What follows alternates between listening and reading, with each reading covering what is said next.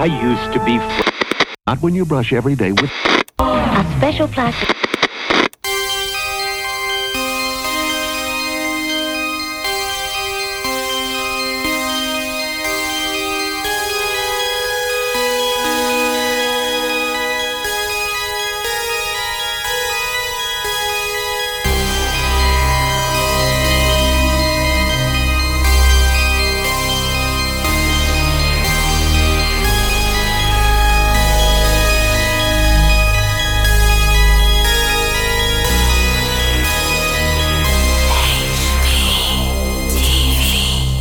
Hey everyone, welcome to HPTV episode 2. We'll be diving into the actual pilot of Twin Peaks now that we've actually watched it. Hey Brendan, how are you doing? I am fantastic. How are you doing? Pretty good. I rewatched the pilot twice, so I hope I'm prepared. I actually really liked it, surprisingly. I liked the pilot. It was fun. It was weird. I'm surprised that some people, like I've done a little homework on just episode 1. Mm-hmm. To prepare. And a lot of people comment that it's not that weird. They don't pick up on the weirdness. And I definitely picked up on some strange things happening in episode 1. I can't imagine in 1990 when this aired that people weren't like, this is fucking weird.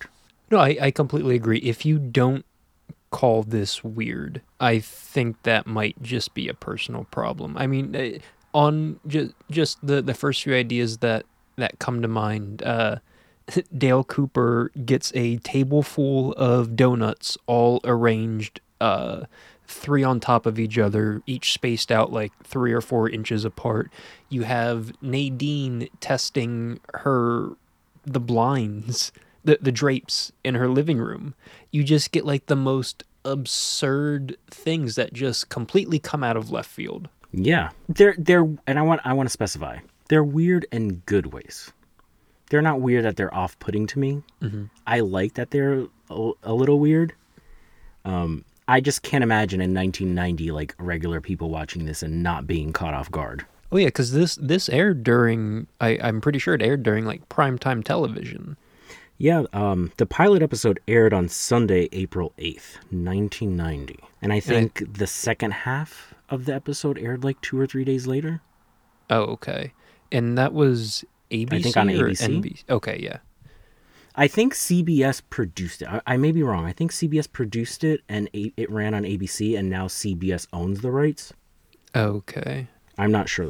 I'm almost 100% sure, though, that it was produced by CBS, but then it came out on ABC. But we both agree. The pilot had a pretty hefty budget. It was $1 million to 3 point something million just for the pilot, which for a TV show in 1990 is pretty insane. So, I haven't really done a whole heap of research into the behind the... I know that the box set that we both have has hours and hours of bonus footage on it, which someday I'll probably check out. But I'm kind of curious as to if this was originally intended just to be a movie. Well, apparently there are several versions of the pilot. One of them being for the European market. And I don't think they had exactly too much faith in the show, airing to completion over there. So they filmed a pilot that wrapped up the entire story that I haven't watched. I haven't watched it. I don't know much about it. I think it was supposed to be treated as just a one and done deal for those markets. But I don't think we ever got that here in the States. And I think there's another one floating around out there too. See, I would be so frustrated just watching this pilot as one self-contained entity. And you have, I guess I'm going to bring it back to this being weird. You have all this, and this is a word I'm going to use probably 1 million times over the course of this show, but it's so idiosyncratic. I hate to describe things as Lynchian because I feel like that's kind of a cop-out. And with this being made by David Lynch, I almost think this is the most Lynchian thing and I'll probably get shit for this, but I think Twin Peaks is the most Lynchian thing he's ever done. And just watching this pilot alone as a self-contained entity, which reveals the killer at the end of it, I wouldn't be satisfied. There's so many questions. People act so odd in ways that we look at it and I would love to live in this town because it's weird as hell. The people are weird as hell. But there's just so many odd things that are brought up. I would be upset to see this as one singular hour, 40-something minute thing and then move on to the next movie. How could they even do it? I don't see how there could be a proper resolution at all. That's satisfying. In the 2 hours that we got. But when I'm done, maybe I'm done with the series, I can watch it or find it somewhere and see how they do it. Something that I've written down in my notes for this, and this is kind of tangential to what we're talking about. After the killer reveal, there's a scene from this episode. I'm not going to tell you which one because I think that might be a bit too spoilery. But after we find out who the killer is, there's a scene that I'm going to have you go back. I'd like you to go back and rewatch in this episode where upon my... I've also watched it twice in preparation for this. And there's a scene where the killer practically reveals themselves, but subconsciously. I kind of really like it, and it's smart and it's subtle, but we'll get to there when we get to the reveal. No spoilers. Also, I say from now on, instead of saying David Lynchian, we say David Finchian. Okay, this is a very it's Finchian very Finchian episode. And hey, one of the first images we see is a bird. Yeah, we do. I really love the theme song, okay? Yeah, it is very soothing. Very soothing. I could listen to it on repeat. I've actually been listening to it on repeat on YouTube while I'm at work. And I'm not pulling my hairs out. Like, I'm listening to this theme song. That was that was one of the... Since we start each episode with the theme, that was the first thing that I kind of wanted to talk with you about. I know that the guy that made it, his name is Claudio. Last name starts with a B. I'm blanking. I know he died last year. You're talking about the credits theme. I think it's called Laura's theme or Laura's song. I think so. Yeah.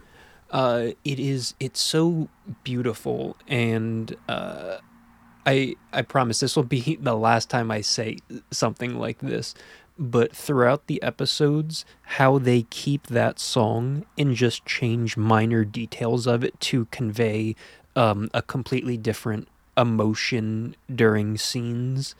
And I mean, they even use it to change the genre.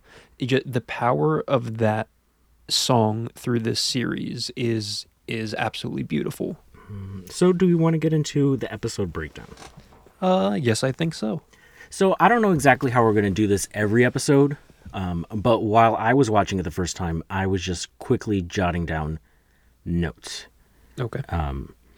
Maybe we'll do away with it in the future if people don't like it, or maybe we can continue with it. This way we can just, whatever jumped out at me while I was watching, I just basically threw it out there. And I think that's kind of fun with this being your first watch. It'll be, I mean, I've read the notes already, but it'll be interesting to talk about the things that stuck out to you enough to want to write them down, to bring them back up. So I'm very interested to see where that goes. So one of the first things we're introduced to is a beautiful, wonderful, gorgeously attractive woman who we come to find out is Mrs. Packard later on, and she's sitting at a bar. And a fisherman announces that he's going to be going out to go fishing. And that's when he comes across a woman's body wrapped in plastic, who we find out is Laura Palmer. I was actually surprised while watching this how quickly we get to Laura Palmer's body. Oh, yeah. Like, it's literally within the first, 2 minutes? If that. It's right away you're introduced to there's a body, she's wrapped in plastic, call the cops. Go ahead. No, I was going to say, also, I don't know how old-timey the show's supposed to be. It feels like it's in the 50s, maybe the 60s. some of the jargon that they're using is also like very strange. Like he says, "Put Harry on the horn." I feel like that's something like that you'd hear on Nick at Night back in the like 90s when they had shows on from the 70s. My thought is, I think it's just kind of supposed to be, you know, we do kind of somewhat find out, you know, the specific time frame, but I kind of like that idea of this town just kind of exists in its own bubble, kind of untouched from the outside world, really. And then when the outside world does start digging its fingers into Twin Peaks, that's when girls start dying. I mean, it makes a lot of sense, especially, well, I don't want to jump ahead too much, but they are like in their little insular little pocket.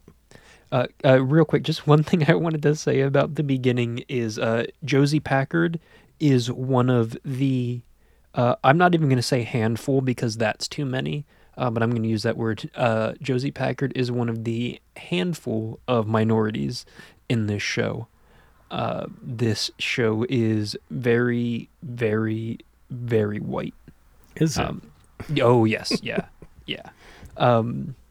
But the other thing I wanted to mention, Pete, the guy that finds Laura Palmer's body, a longtime collaborator with David Lynch. If you've seen Eraserhead. I have not seen Eraserhead.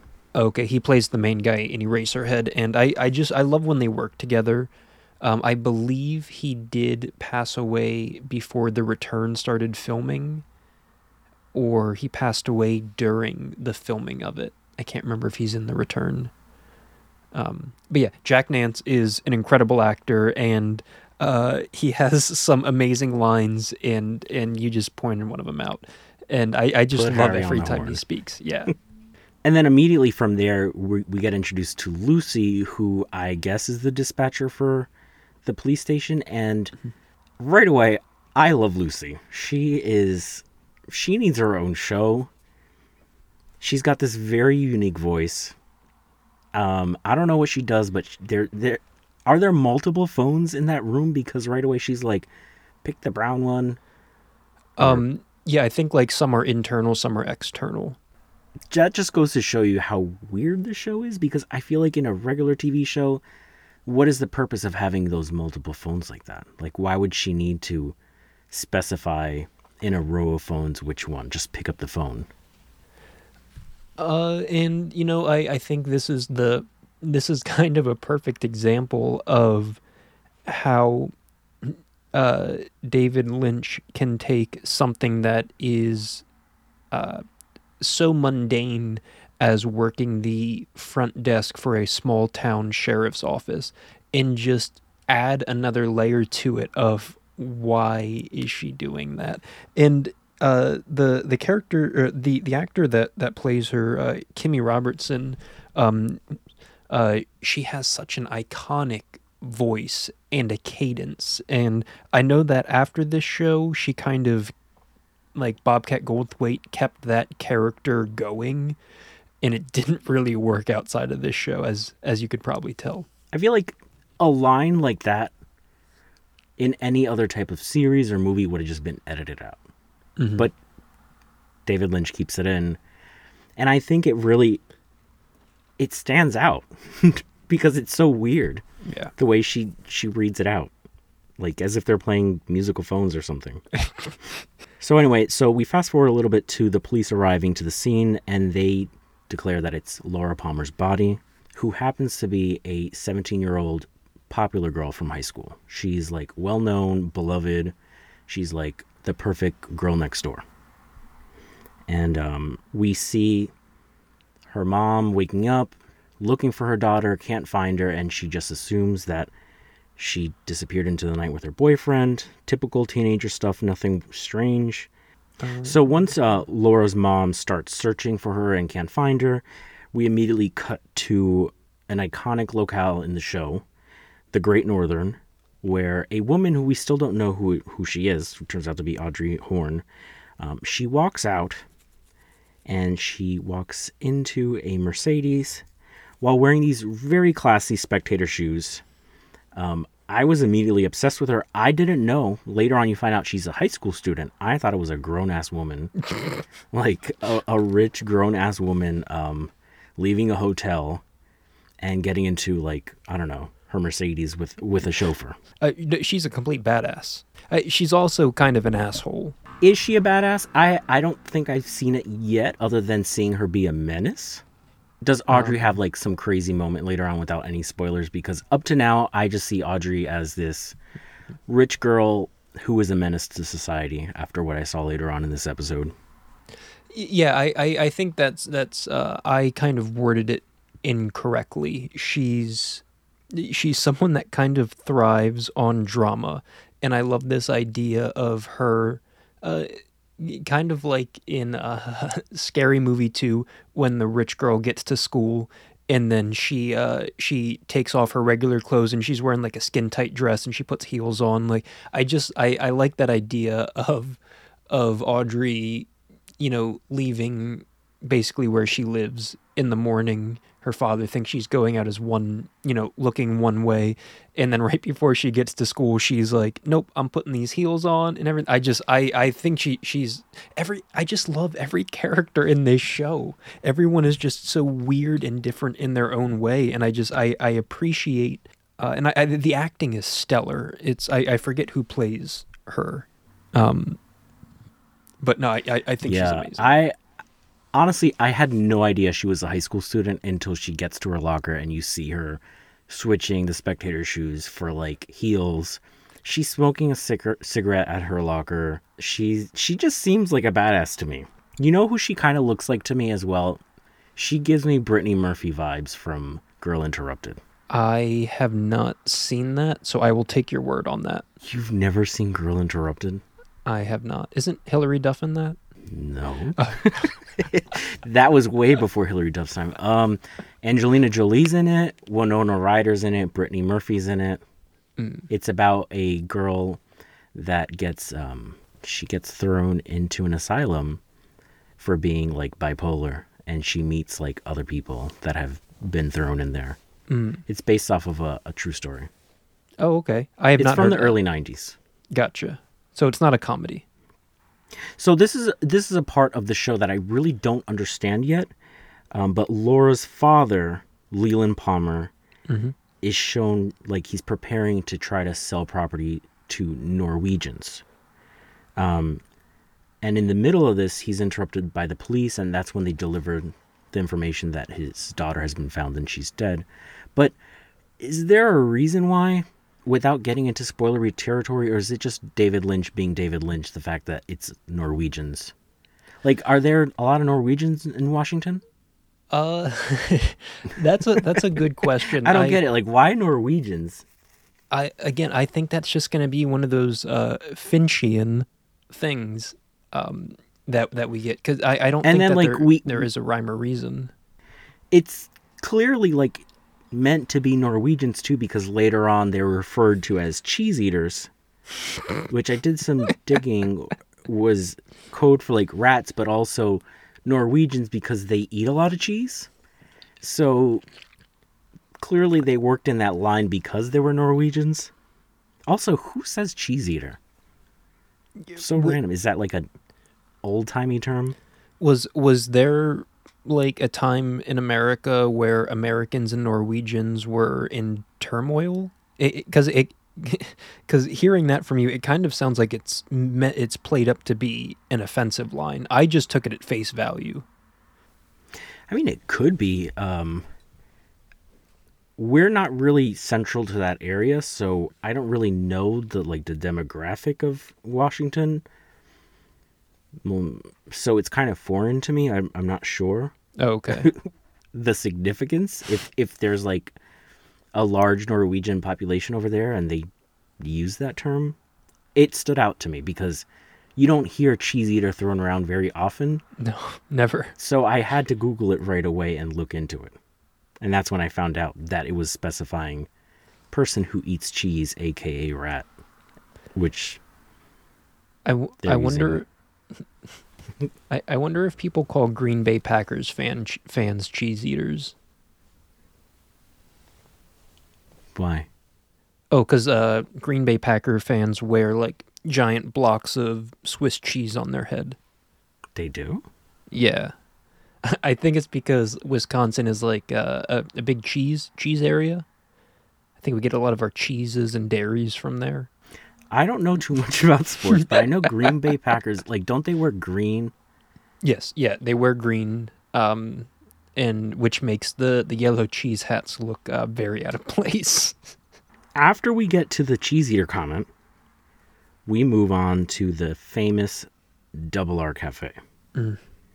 So the cool thing is that the Double R Cafe is actually a real diner that's still in operation in North Bend. That's currently called Tweed's Cafe.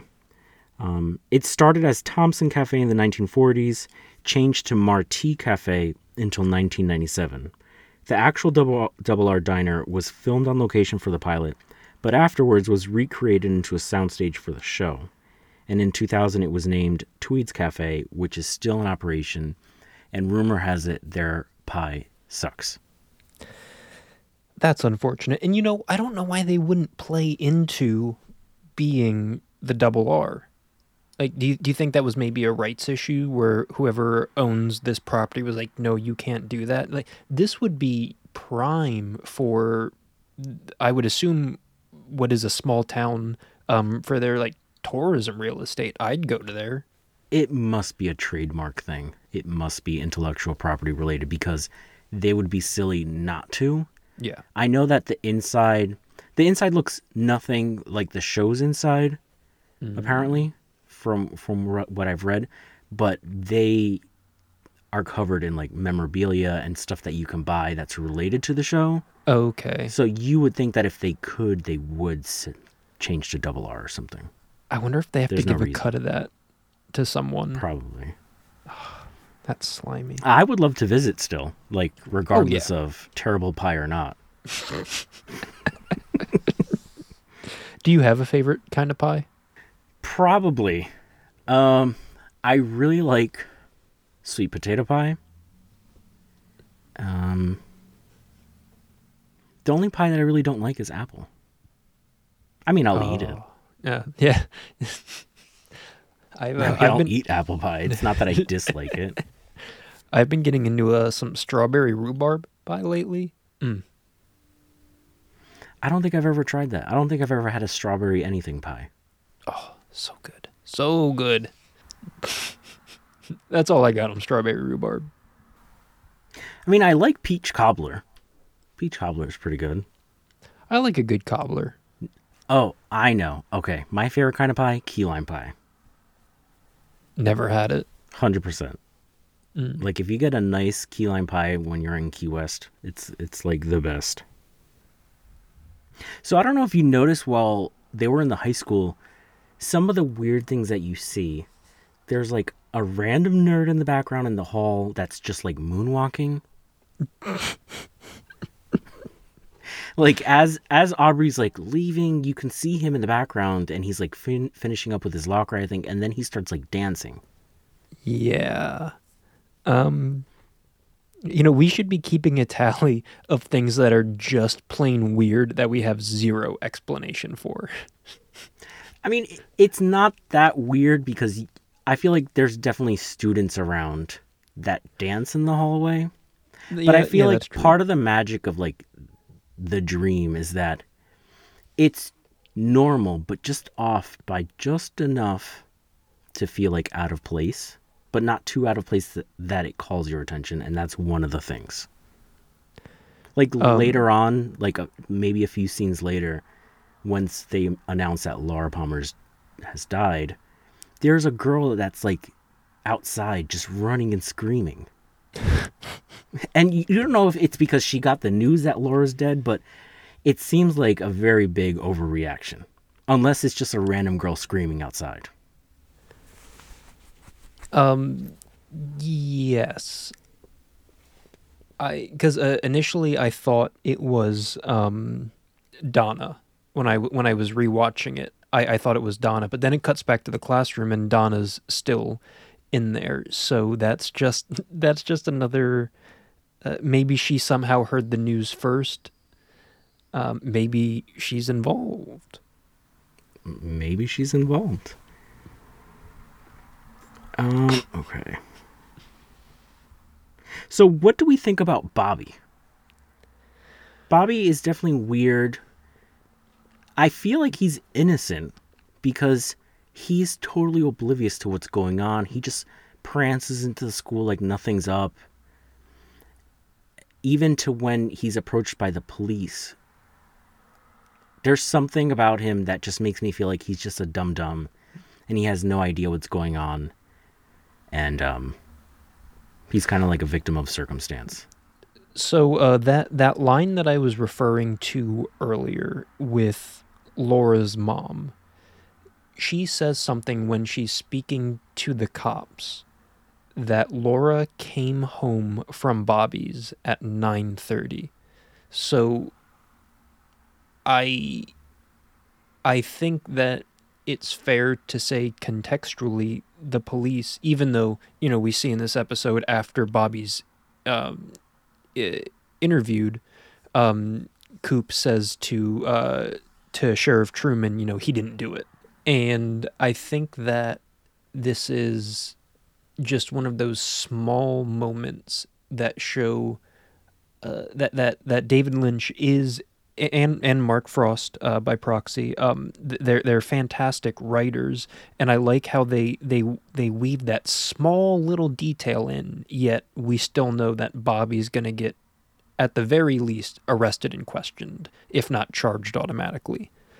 But Bobby is a complex character. He's almost kind of punk rock a little bit. He's a piece of shit, don't get me wrong, but he's also a little punk rock. He's rebellious. His father is a high-ranking military officer. He drives drunk with his best friend, you know. I feel like he, well, I don't feel like, I know he's a very troubled kid, and I like kind of what part of this character's life we are getting to see for the first time. Who's the other one? I forget his name, the blonde guy. I don't remember his name. He's constantly like chasing Donna. But no, I feel like I've seen him in something else recently. I don't understand why he's constantly chasing Donna. It doesn't make sense to me. That relationship seems so unbelievably toxic. Oh my God. Well, I mean, he straight up pretty much assaults her at the gas station. He's a piece of shit. Donna deserves better. So we see the police searching Laura's room, and that's when they encounter the camcorder, which at the time they don't really focus too much on, but you know that the camcorder is going to come into play later on. We find out that another student or another girl is also missing, which causes the local sawmill to shut down, where we get to see that beautiful lady all over again, Josie Packard. And you find out that she is the owner of the local sawmill, and she's kind of embroiled in a little pissing match with her husband's sister. Yes, yeah, her deceased husband's sister, yeah. And they're arguing because she wants to shut down the sawmill out of respect for the other missing girl. Because the other missing girl's father works at the sawmill. Yeah. And you get to see this lady, I forget her name. Is it Catherine? Catherine, yeah. And Catherine is... Ooh, she is a nasty little thing, because after she doesn't get her own way, comes down the stairs and she just randomly encounters an employee and she just fires him on the spot for no reason. So she's just a jerk. And then after the guy gets fired, we encounter a strange girl who turns out to be, I think, Ronette Pulaski. And she is in like rags. You see that her hands were tied, and clearly this is victim number 2 from whatever happened the night before. At this point, we know her as victim number 2. Victim number 2, yes. And we finally get to meet Dale Cooper. Special Agent Himbo. We took a bit to get here. We got Laura Palmer's body straight away, but it took a bit to get to Dale Cooper. I was surprised how long it took for him to enter the story. And he is right away speaking to a disembodied person, I guess, Diane, into this voice recorder. And he's right away talking about coffee, I think, and trees. Yeah, I wonder what kind of trees these are. Yeah, it's very particular. I really appreciate the way he talks, though. Mm-hmm. Do you? So one of the questions that I had, and I don't know if this is offensive to ask, but based on this episode alone, do you think that Coop is a bit autistic? Or do you think he's just eccentric? I definitely think Dale Cooper is neurospicy. He's definitely like... I think he's neurospicy. Maybe very lightly on the spectrum, maybe. There's just a very unique way to him and the cadence in which he speaks and how particular he is about things. That I feel like he has to have... I'm still laughing about that. Yeah. I've never heard that before. Oh my god, I'm crying. Oh. There's something special about Dale Cooper that I really appreciate, but I do think there is a neurospiciness to him. What do you think? I mean, I only have an episode to go off of him, so I don't know. That's true. Yeah, yeah. That was kind of unfair to ask at this point. No, he is a very, very specific person. We'll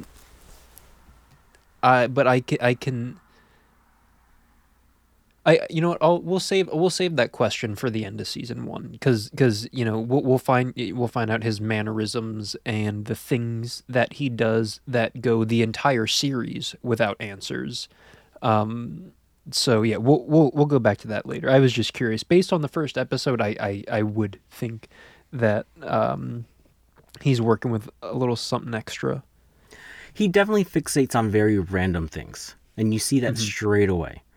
He repeats throughout the episode, I only need a clean place and a good rate for like where he's going to be staying. He says that twice. Like, it feels a little rehearsed, on the trees, doesn't it?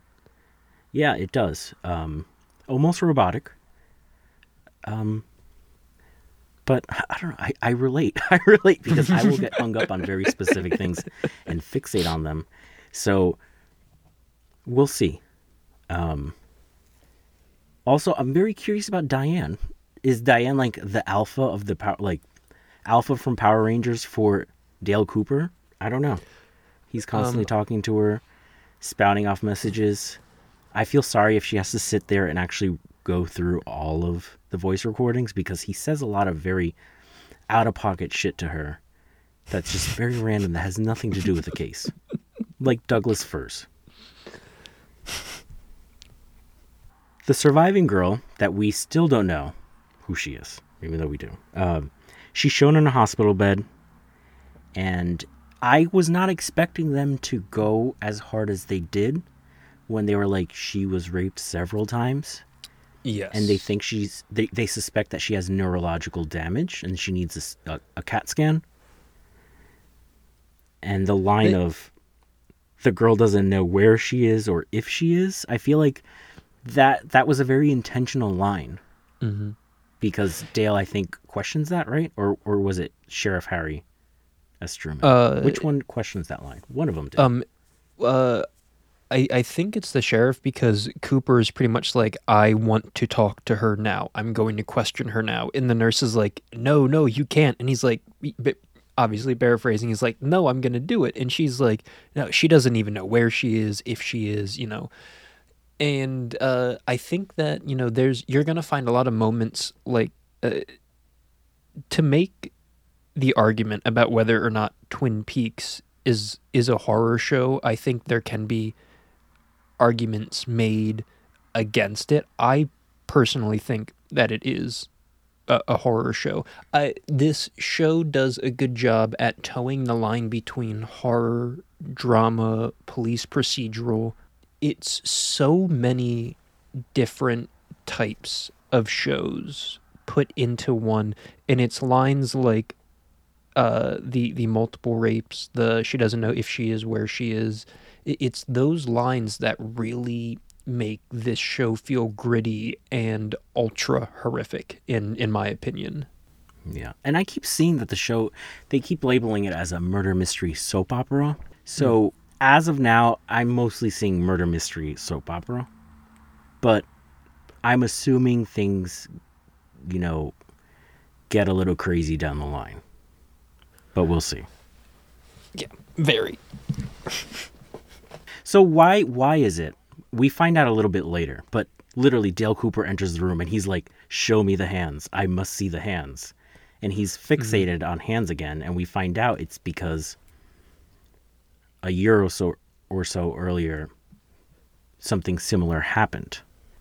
When he finally gets a chance to inspect Laura Palmer's body soon after, you discover that there was a letter embedded in her fingernail. And while he's doing this, like, the lights are flickering. It's crazy. While I was watching this, I was thinking, is this intentional? Like, is there something supernatural going on?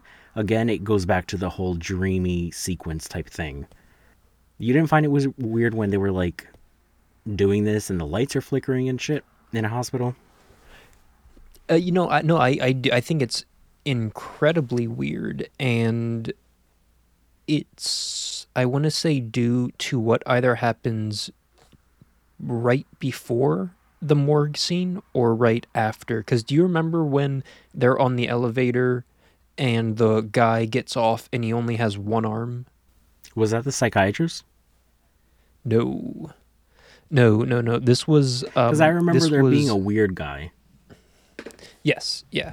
At one point, Dale and the sheriff are in the elevator, and there's a guy that gets on and then gets off one floor before them, and we see a singular front profile shot of him, and he's missing an arm. And I'm trying to say this without spoiling.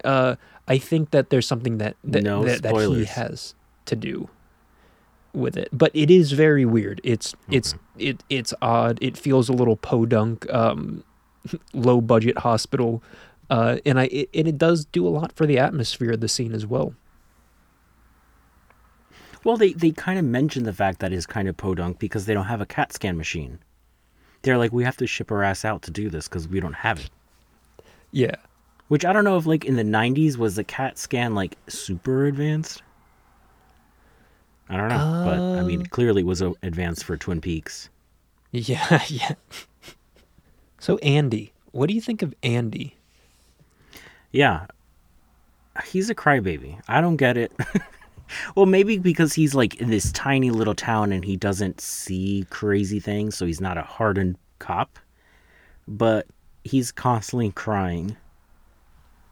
And I think he's the one that we see that discovers where all this happened, which looks like a train station, or like, I don't know what I would describe it as, but it seems like there's a bunch of random train carts just, like, thrown about, right? Where is this at? I just think it's kind of an abandoned rail yard where there's just a bunch of abandoned trains for people to do nefarious things at.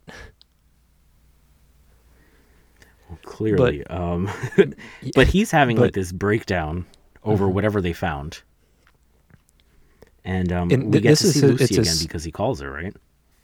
Yes, yeah, and this is his his second time crying in this episode, because when he is asked to photograph Laura's body and then they flip her over and he sees who it is, he starts to cry and he's told to go step away.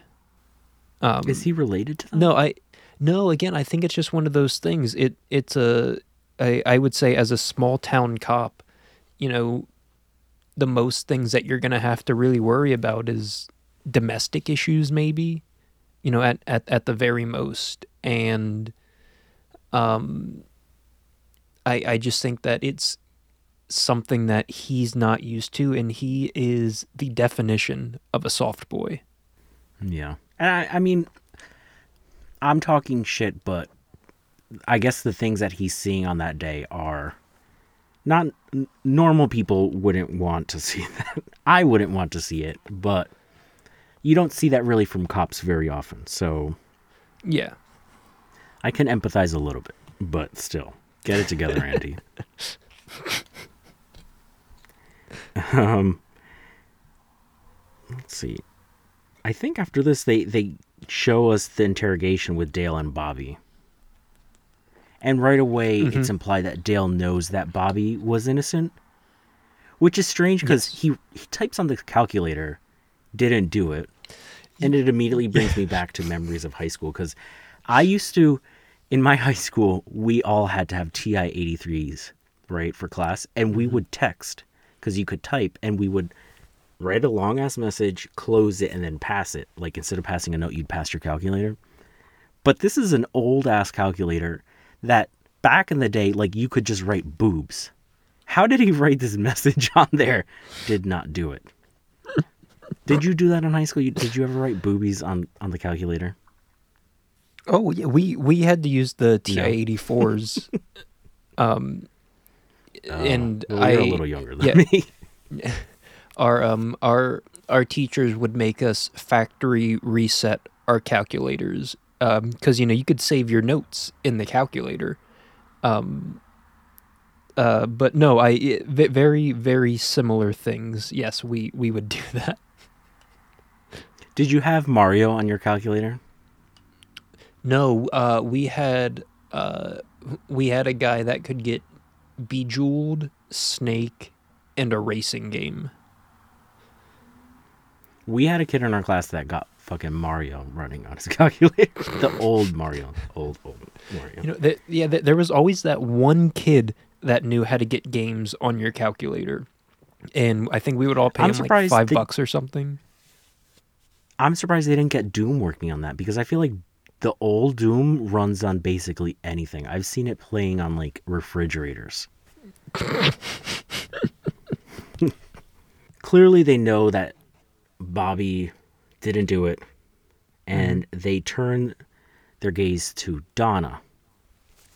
And things get weird with Donna's interrogation, because the camcorder that they found earlier in the episode, okay, showed a video of them, like, in the woods, in a field, on a mountaintop, something like that. Yeah. And they're, like, dancing about, and they're both shown, so somebody had to have recorded them. And she claims that there was a random female hitchhiker that they encountered that recorded them. But Dale knows that to be a lie. So why would Donna lie?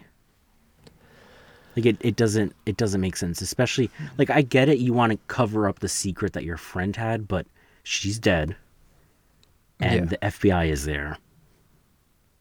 Unless it's something terrible, why wouldn't you just say it? Like, who cares if she was cheating?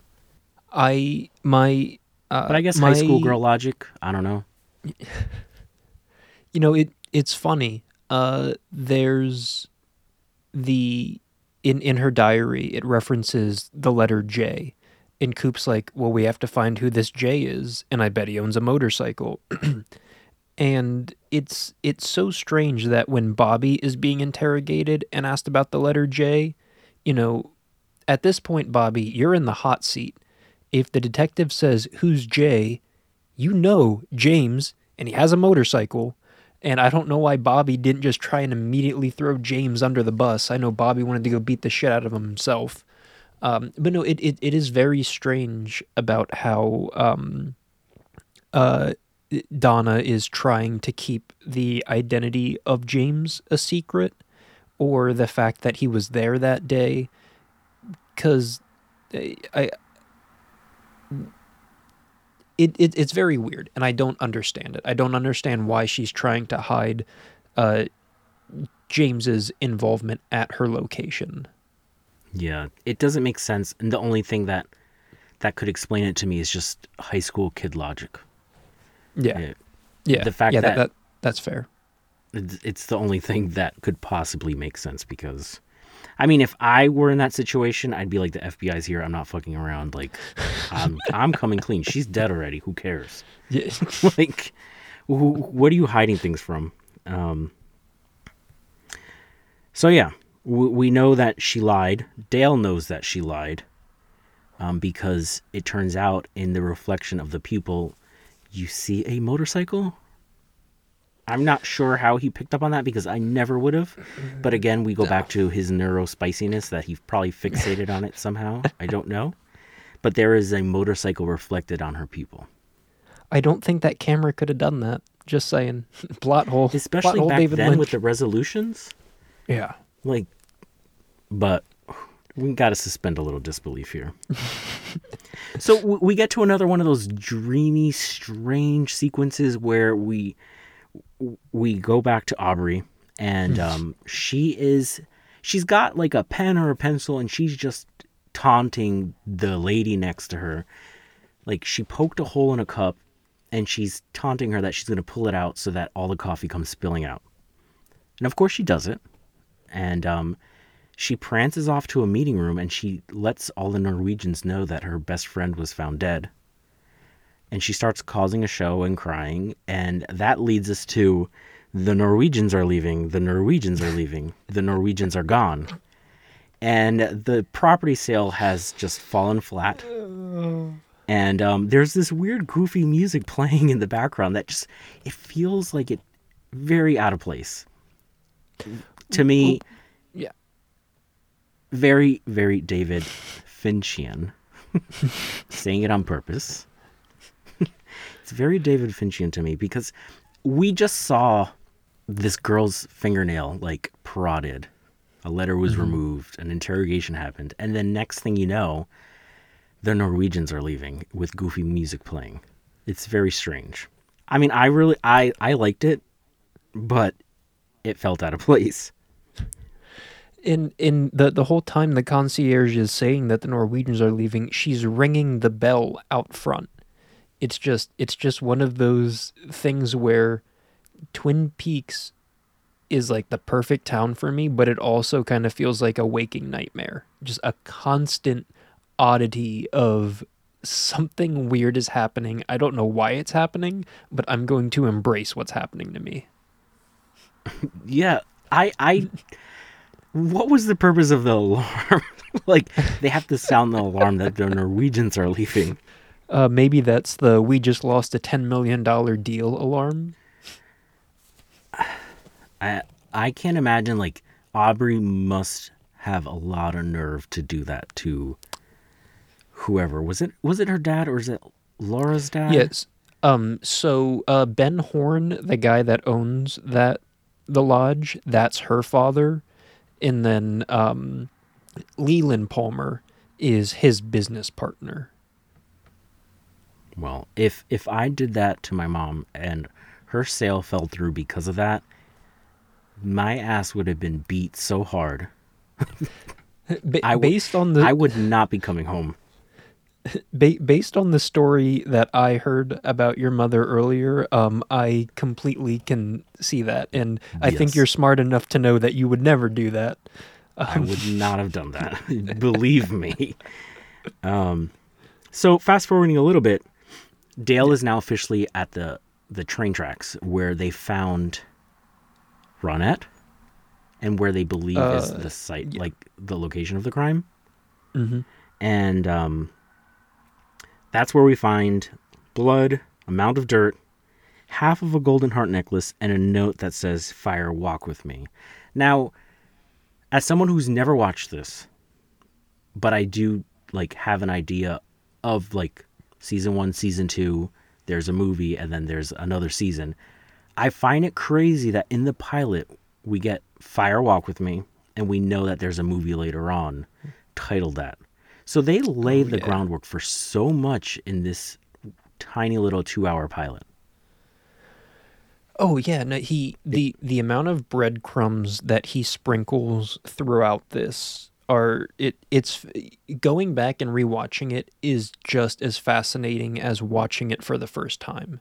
And you know, it's one of those things where like if you go back and watch Inception for the 10th time, you're still probably going to find something new, but I don't think Inception is a good movie, but I think that it's impressive to see that I think David Lynch had this full idea in his head, and Mark Frost, from the beginning, and he's like, okay, I'm going to make this weird-ass show, and I'm going to sprinkle this piece of information here, and then episode 2 will get this, episode 3, sure, we'll put a little bit of this in, you know, and I love to see just these small ideas conceptualized in this first episode and then blow up to be a feature-length movie between the show ending and the show coming back. It's very impressive.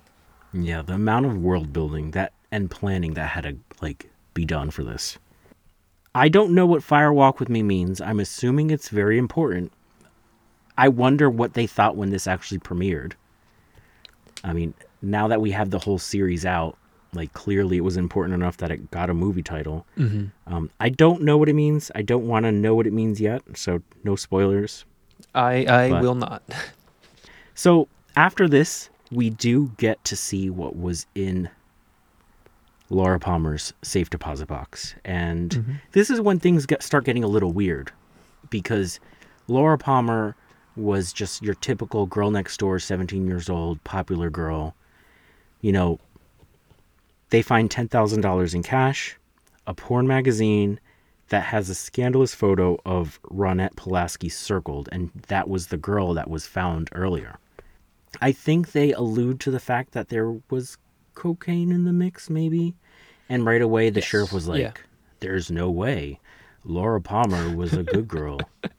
And, Dale clocks it, I bet you that's going to test positive for cocaine, but no one can fathom mm-hmm. that's what it would be. So clearly we're seeing that there's something nefarious going on. And I know that a lot of this has just been me kind of reiterating what's happening, but this idea of I think that I know my next door neighbor. I watch her dog when she's gone. I take her dog out to the bathroom. You know, I've met her 3 daughters. I think I know her, but maybe I don't. You know, I love the idea of this cliched, typical all-American girl type is. She was the prom queen. You know, everyone in town knows her. The sheriff knows her. The principal cries when he finds out that she dies. And then just everything that we're going to find out that she's been doing behind the scenes is just a continual gut punch after gut punch. And the way that David Lynch and Mark Frost weave this tale of, I don't want to say debauchery, but that's almost kind of what it is. The character of Laura is the main character, even though she's dead, and there's no way around it. Is Ronette her friend? Actually, don't even answer that because I don't want any spoilers. But I thought it was weird. I'm assuming she knows her, they're friendly. Maybe they went to school together. Why would she be in a porn magazine? It's so random. Yeah, I can't answer that. I can, but I'm not going to. Don't answer that. Yeah, I'm not going to. So we get introduced to one of the more eccentric characters. I'm going to lovingly call her Eye Patch. That is Nadine, Big Ed's girlfriend, wife. Nadine is Big Ed's wife. Is that Eye Patch? Yeah. Yes. The one with the drapes. Yeah. Yeah. So I'm just going to call her Eye Patch, okay. And she right away is just obsessed with drapes or curtains. And, so we see her opening and closing her drapes on repeat. And, I have to know, the eye patch has to be a choice. Do we find out why she wears an eye patch later on, or is just she wears an eye patch? So I will actually be 100% honest with you. I can't remember if we find out a reason for the eye patch. Okay. But I could confidently bet you the little amount of money that is currently in my bank account that you will never, ever guess her character arc. It's so completely out of this world. Like, you're bringing up the Norwegians right now. Oh my God, I can't wait for you to see what happens to her. It is absolutely insane. Also, so the important thing, because of Nadine and Big Ed, because of their role as husband and wife in this show, Wes Craven liked their chemistry so much that he cast them the very next year to play husband and wife in The People Under the Stairs, if you've ever seen that. That's them? Yeah, he's the one that wears the gimp suit. And yeah. So yeah, these two are married. Big Ed, he like works at the gas station, and then you've got Eye Patch, and she just plays with the drapes. After seeing this, we get introduced also to another very eccentric character. Who's the lady with the log? We call her the log lady. And this is all going on at the town meeting, and we just see the lady with the log. I think, was she just like turning on and off the lights? Yeah, she was. It reminds me, did you ever watch SpongeBob? I've seen some episodes, yeah. Do you remember the hash-slinging slasher episode where the lights start to flicker and SpongeBob goes, "Oh, that's just Nosferatu"? I think I've seen that, at least as a meme. Because that's basically her job, to flick the lights up and down so that the people at the town hall will pay attention to what's about to be said. And that is the introduction of the log lady. A fitting introduction, if I do say so. And no one seems to think it's weird that there's a log lady at the meeting. I mean, other than Dale, right? You know, it's one of those things. My hometown growing up, we had the balloon guy, who would just sit out of different convenience stores, and he was unhoused, I believe, and he would just make balloons for people. And then one day he up and moved to Colorado and got killed by a bear. So I think every town has like that one person. Now, he didn't talk to his balloons like she talks to her log. But yeah, maybe that's just one of those things where it's like, she's the log lady. She's got the log, you know. Does she get a storyline similar to Eye Patch, or is just the log lady? I think you mentioned that in the box set, she does the intros to the episode. Yes, and the intros look very dated, so I kind of think that might have been something with the original run of the show where every episode would start with an introduction from the log lady. I don't know where that came to be. I will say this, without spoiling anything, her presence in the story of Twin Peaks is very nebulous. She's there when she needs to be there, and those are the only times you see her. There's never a scene where she kind of feels forced or just put in to be weird and Finchian, as we would say. She exists to be a shaman, that's the wrong word. She exists to be a tool of some sort. Do you get to know her through the intros? Am I missing out on anything by not watching it through the box set? No, it's more, it's kind of like at the beginning of The Twilight Zone or Alfred Hitchcock Presents. It's more of a, I am presenting this episode to you. From what I remember, there's no canon story beats for her from that. But if I am speaking incorrectly, I'll watch every intro before we record. So if there is something, I'll make sure to bring it up. So at the town meeting, Cooper states that he believes that Laura was the second victim, The first was claimed a year ago, and Ronette would have been the third. He thinks there's a chance that the person that committed the crime may be from the town. The town is placed on curfew. And, you know, as we know, in most horror movies, curfews really don't do anything for anyone. Did growing up, did your town have a curfew for kids? So technically, we had a curfew for Halloween of 8 p.m., but no one ever bothered with that. Only on Halloween? Only on Halloween. That's so weird. Yeah, and even then, like, no one, it didn't stop anyone. Yeah. My town had a curfew of 11 p.m., but I kind of grew up in the boonies a little bit, and the closest convenience store was, you know, it was like a 5-minute walk. But even if we were out past 11, the cops would just be like, go home.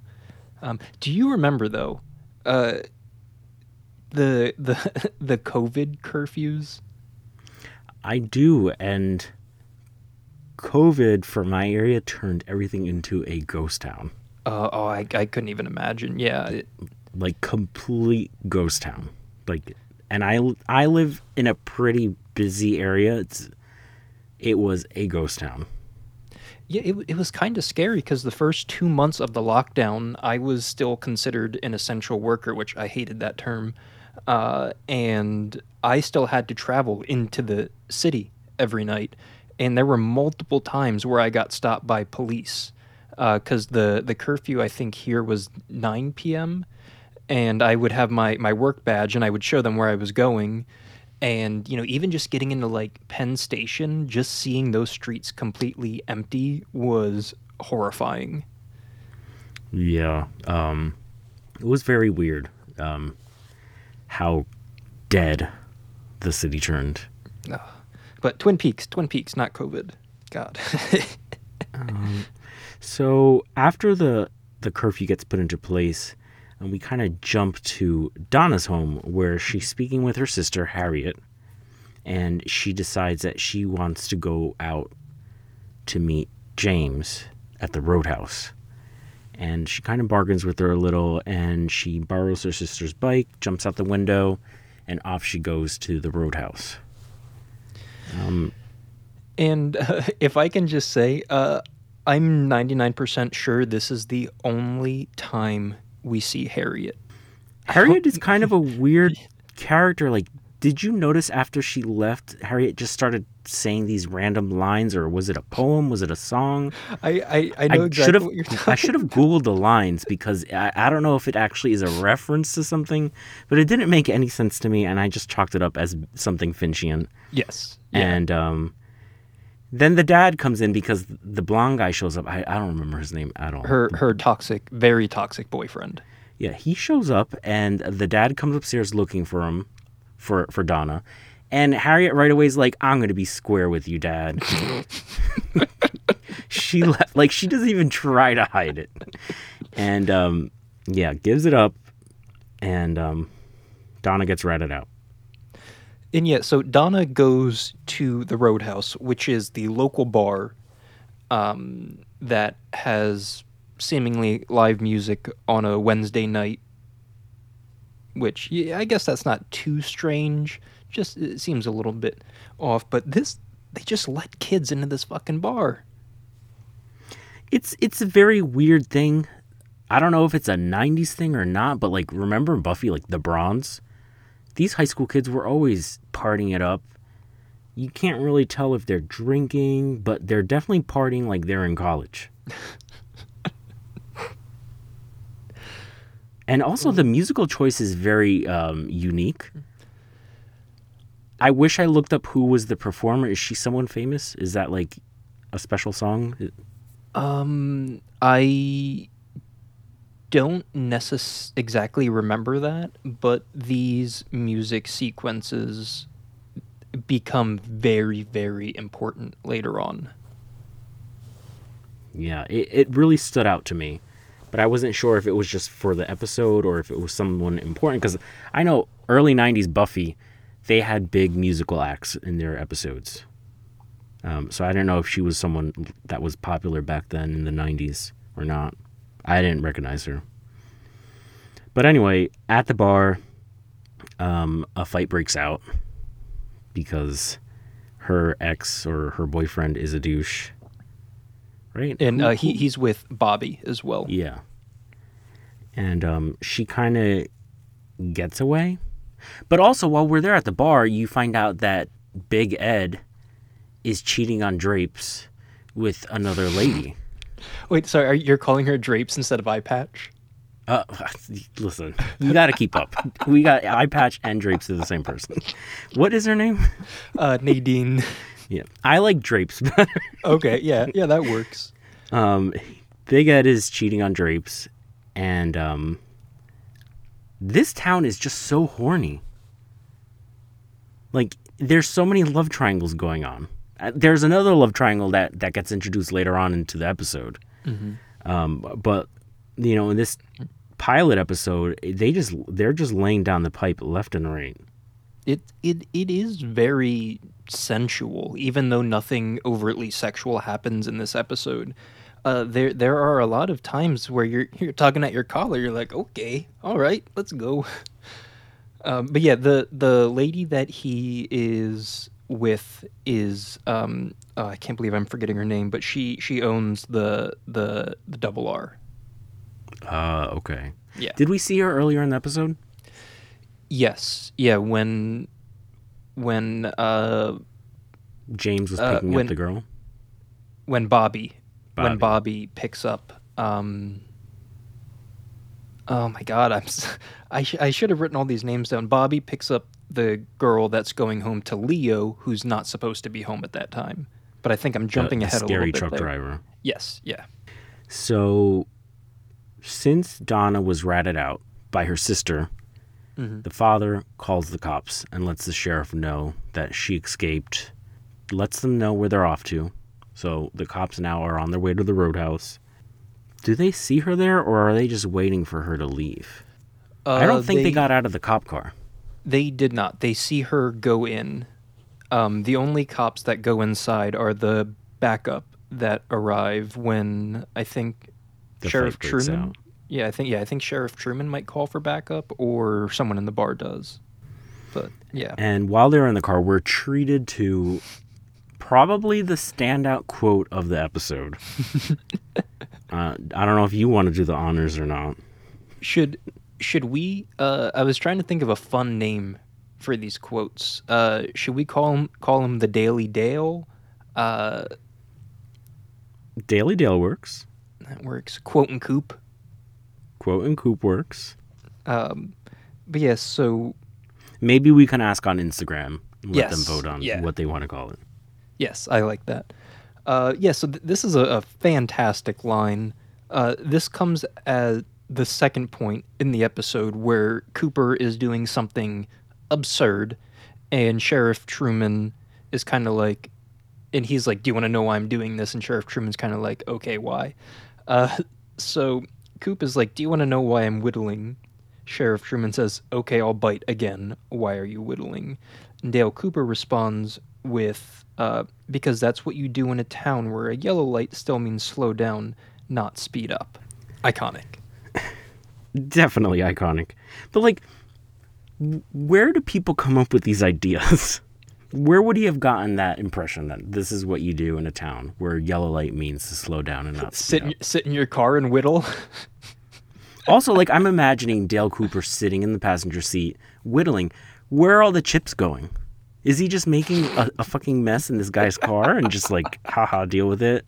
Do you think he just sweeps it off his lap onto the floor when he's done? Does he have a little baggie that's catching all the chips? Like, these are all the things that are going through my mind. Do you think Dale Cooper has a baggie to catch the chips, or is he just going to sweep it off his lap onto the floor?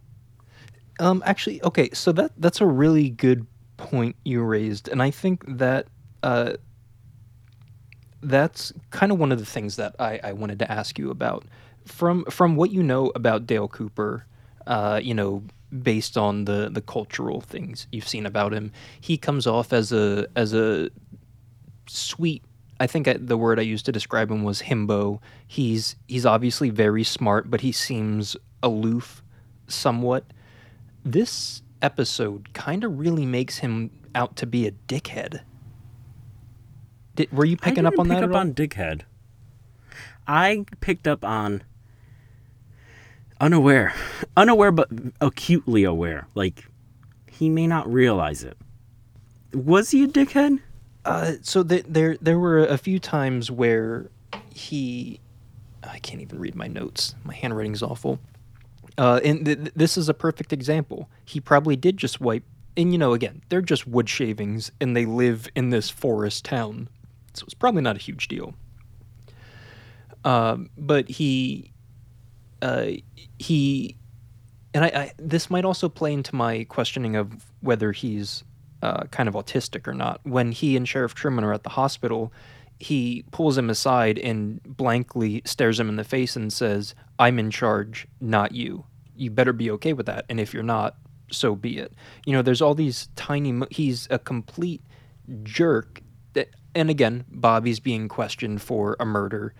But he's a complete jerk to Bobby. You know, there's just all these small moments where he's not as nice as I remembered him to be. I think a lot of it boils down to is he's an FBI agent, I guess. Like, cop's gonna cop. True, yeah. And he still has to maintain that facade. Mm-hmm. Of douchiness. Like, okay. I have to, you know, assert some form of authority, especially, at least in pop culture, it always seems like there's a pissing match between the FBI and cops, or like state troopers and local cops. And I just took it as, you know, he's an FBI agent and he wants to make sure that the cop knows you answer to me. That's fair. That's fair. So he's more stern than an asshole. Yeah. I would say so. I need to get to know him more to really pinpoint it. I would think, like, okay, if he were to just wipe the chips off of him onto the floor, I would think it's not to be a douche. I would think it's because he doesn't realize he's making a mess in his car. Probably because, you know, some kind of degree of neurodivergence in him. I don't know. His spiciness. His neurospiciness. Like, he probably just doesn't even realize it. Because, first of all, who just starts whittling? Where did he get the stick? How did you learn to whittle? Like, is that something that you have to, like... It's not like he could have Googled it back then. Do you get a book? Maybe he did an apprenticeship. Maybe. So we see Donna make off with James on the motorcycle. Mm-hmm. And they drive off into, I guess, the woods. And they're followed by Dale and the sheriff. And they kind of, like, park and wait. Donna and James are talking. And they kind of share a lot of important information, because we learn that James was with Laura the night before. And apparently they were in a relationship with each other. Mm-hmm. James reveals that Laura was acting strange and that Bobby revealed to her that he killed someone. Correct, yeah. It kind of makes sense now, like, after what we've seen in the episode, that James is the person that has the name that starts with a J, has the motorcycle, and was the person that was recording with the camcorder that they have. But you also find out that he has the other half of the locket that they found at the crime scene. So Donna is like, you got to hide that. They're going to look for it. And when you have the other side, they're going to blame you. So they dig the most nonsensical tiny hole that doesn't make any sense and just plop whatever rock on top of it. Like, they don't even try. They get on the bike and they speed off. What did you think about finding out that Bobby had killed someone? I didn't see that coming at all, even though he's a douche. But, you know, these are just dumb high school kids. And you're finding out all these terrible things about them. At the time, upon first viewing, I also did not believe it. And now I'm not saying that Laura is a drama queen or trying to start any unnecessary rumors, but I do feel that it's as if kind of, I don't want this to sound bad, but almost kind of a backup plan for her. So where, say James does something to hurt her, he knows that the other person that she's dating has killed someone before. I think that it was more, upon my first viewing, I was kind of taking it as an insurance policy, more or less, to make sure that all of her bases are covered and that no one's gonna, and that James isn't gonna, you know, mess with her or physically or sexually assault her in any way. So as they're speeding off, Dale and the sheriff pull up behind them. They basically take James away. What else happened? I feel like I'm jumping around a bit. Am I missing anything? No. More or less, that happens. And they wind up in basically the town's jail, and then you see, and then Bobby and the blonde guy are there from presumably the bar fight that they started, and they start barking at him. Yes. I don't know if it was just something that I missed and I didn't pick up on, but to me it was just very Finchian for them to just randomly start barking. And I feel like there was a very big focus on their teeth. Yeah, I just kind of looked at it more as a as an intimidation tactic.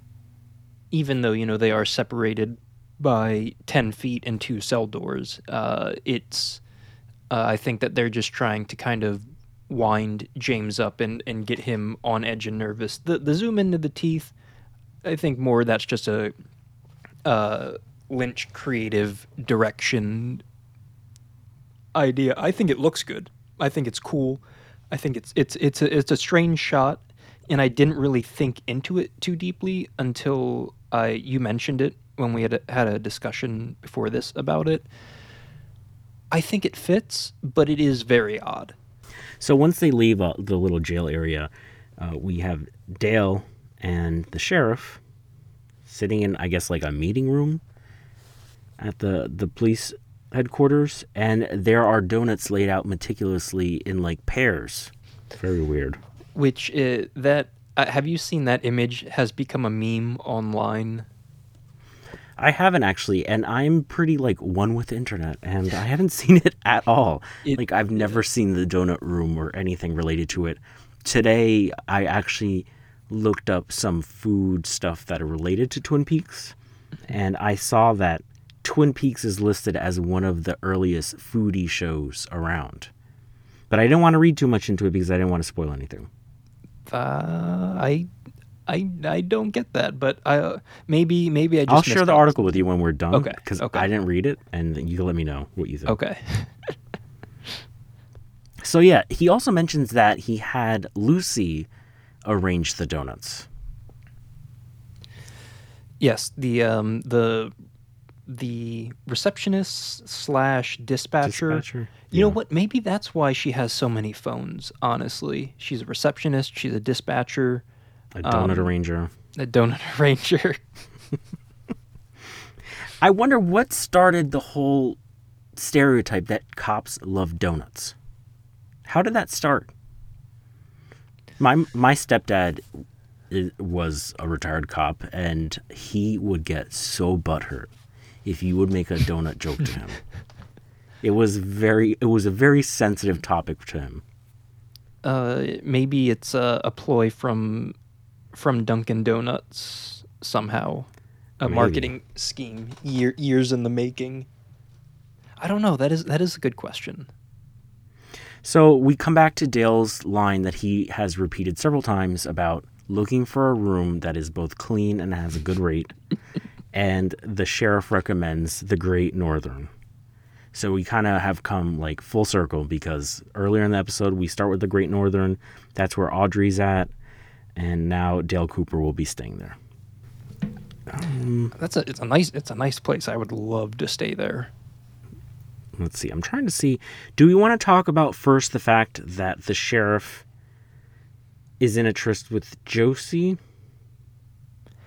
Yeah. It's there. Because, you know, Twin Peaks, horny AF. Everyone is sleeping with everyone. I mean, I will say they're cute together. Yeah, and Josie kind of like ruminates on the fact that 24 hours ago, you know, a gruesome murder would have been happening. Mm-hmm. Which is, you know, kind of morbid. But given everything that's gone on in their tiny little town, And then it's the one person in town that everybody knows has been murdered in a very unfortunate, dramatic isn't the right word, and in a very upsetting way. And it's hard on them, and I can't imagine that you think you live in this idyllic town where the cops sit at traffic lights and whittle, so it's, I can understand the ruminating on it, but when I don't know. I was going to say when you're about to have sex with someone, maybe don't think about it, but. Well, it's very clear, though, Mrs. Packard is like a very empathetic person, because not only she was there almost by proxy this morning, because she was like at the bar where they basically found Laura. But then when she found out one of her employees had a daughter that went missing, she wanted to shut down the place. So clearly she's moved by this. Mm-hmm. And clearly she's also still thinking about it late into the night when the sheriff comes over. And then, of course, I think this happens while the credits are rolling. You see a gloved hand remove the stone, dig half an inch into the earth, and pick up the locket. And that's the ending. Who do you think that is? Well, I'm just going to throw out random names because there's no way I would know. There's no way. But based off of everything that I've seen today, my prime suspect is Catherine, Mrs. Packard's sister-in-law. Is that her name? I think her name is Catherine. Yes, yeah. Only because she's a jerk. That's the only reason why I'm throwing that name out there. I don't like her. She's the killer. Either that or it's Lucy. Oh, that's interesting. Lucy's just... I'm just throwing a random name out there. I would ask you, but clearly you know who the killer is, so I'm not going to ask you. I found an infographic that I wanted to bring to your attention real quick, and this was aggregated after the pilot episode, and they had real-time viewers call in and answer, and it's who killed Laura Palmer. The top at 31% of audience thought Dr. Jacoby, the psychiatrist from the weird guy that you had mentioned earlier from the hospital. 31% of viewers thought he did it. 1% of viewers thought Josie Packard is the killer. 6% of people also believe that she was still alive. Laura Palmer? Yeah. I mean, she was in a bag. Oh, God. Yeah, I thought I just wanted to bring that infographic up to you. So I could see Mrs. Packard maybe just because she was so worked up over it. Like, clearly she was still feeling the effects of everything, but I don't think so. I don't think it's Mrs. Packard. Okay. I mean, they're really going to make the single minority in the fucking town the killer? No, they can't. Well, maybe it's the 90s, so it's a possibility. But I would hope not, that David Lynch didn't do that. So would you say that the whittling quote is your favorite quote of the episode? Yes. Close second place, the Norwegians are leaving. Okay. But I mean, if it's Dale Cooper only, then I would say, of course, it's got to be the whittling. I would probably have to say that. I'd probably say that's my favorite. Or who's the lady with the log? That's another really good. That's another good line. What character stood out to you the most in the pilot? Because they're eccentric, they're unique, anything. Which one stood out to you the most? I think that is a tough one. My least favorite character is James. But I would have to say the standout character is probably Laura's mother. And just I think just it's more because of the acting in the franticness and the I just think that she's an amazing actor. And I think they did a good job in general, because a lot of times in TV shows or movies, people die, and I feel like they move on so fast. Mm-hmm. And in this, you actually felt like they lost someone that they felt was important to them. And the mother does a very good job at that. What about you? Please don't say James. No, definitely not James. It would have to be, I was so smitten by Mrs. Packard. Opening scene. I was very smitten as well with Audrey. Okay. But I have to give it to Lucy. There's something about Lucy. I love her voice. I love the shtick that she goes through. I think she is a cool, funny, unique character, and she probably stood out the most to me. Second place would be Mrs. Packard. Okay, fair enough. I think I'd probably pick. I'd have Lucy as a very close second. She's wonderful. I think you said it perfectly. I love her shtick. It is the voice, the cadence. Have how she says everything.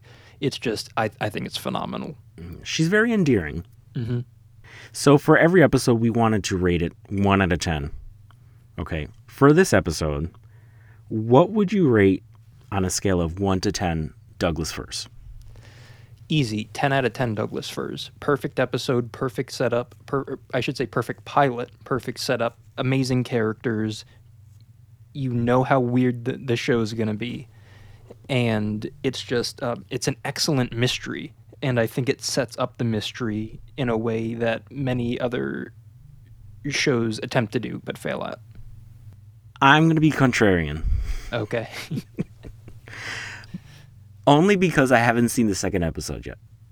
And I feel like starting at a 10 out of 10 is just, I don't want to give an A+, because then there's no room for improvement. I thought the episode was great.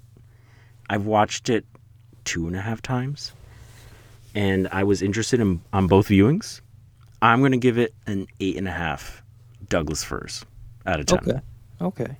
That's only because it's the first episode. I want to see where it goes. I'm actually interested. I'm intrigued by everything. And I'm looking forward to see what happens in episode 2. I have yet to watch. I can't wait. All right. Well, now that we've rated the episode, I'm really looking forward to episode 2. I can't wait to record that with you, Brendan. Twin Peaks has almost impossibly huge shoes to fill. Episode 2 should be coming out next Tuesday. So if you're watching with us, make sure you have episode 2 watched. And make sure you give us a follow between Horror Press and HPTV Podcast, both of them on Instagram. And where can they find you, Brendan? I'm pretty much mainly active on the cesspool that is Twitter. And it's spooky _guy. It's _2. Yes, 2 underscores. Not the word double. Oh, that would have been good if I put the word __ in my tag. I don't think it'd fit, though. That's true. Fucking character limits. Yeah, so make sure you give us a follow, and we'll see you next time. Thanks so much for listening, and also make sure you give us a rating. This is a brand new podcast, and we're trying to leave a good impression. Yeah, so see you next week for episode 2 of Twin Peaks. Bye. Until next time.